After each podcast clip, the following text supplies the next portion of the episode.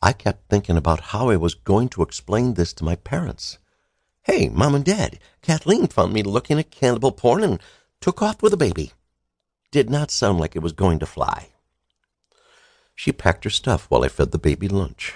Then she said she was going to wait downstairs at the apartment of a friend who was going to drive her to the airport. I asked her one more time to please not go, but she wasn't having it. She left the apartment with the baby and all of her stuff and walked down the hall. I left the door open and just stood there. She waited by the elevator and burst out crying, louder than she had all morning.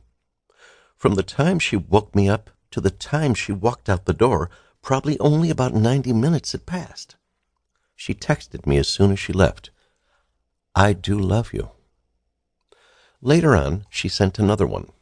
We're going to figure this out. I am not giving up.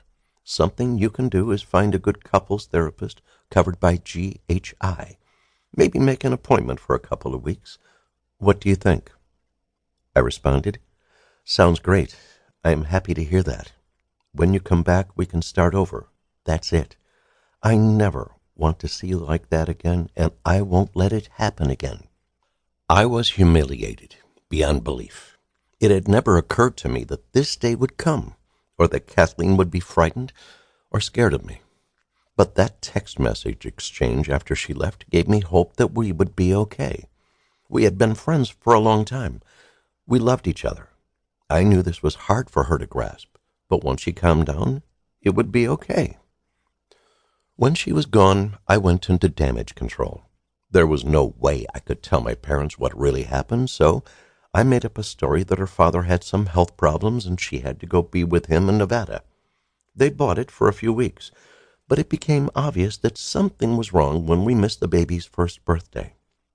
I wasn't sure if she had just found out that I was on the site or if she had read everything that I had written and seen the photos.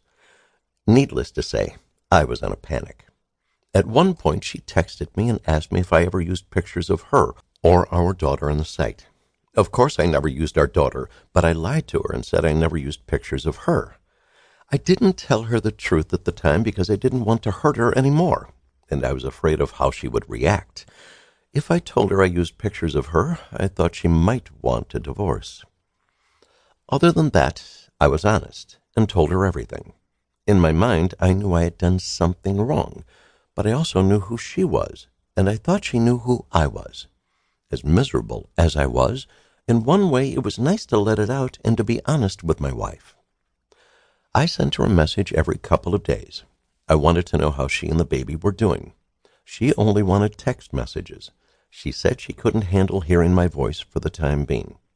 I asked her when she was coming back. She never gave an answer. She said she couldn't give an answer. She kept asking me to come clean on everything. So I did. Little pieces at first, but eventually I literally told her everything about how I was sending pictures on the internet, role playing about doing things to women that I knew. I was a total mess. I couldn't sleep. I couldn't eat. I was losing a ton of weight. I hated being home because everything was a reminder of how things used to be, of how they were not anymore. The baby's play area was just as she left it. All her toys were there. I couldn't handle picking it up or moving things around. To avoid being home when I was really depressed, I slept at the precinct some nights. I did as much overtime as I could, anything not to be home. My police friends didn't even know she had left. I was keeping all of it inside.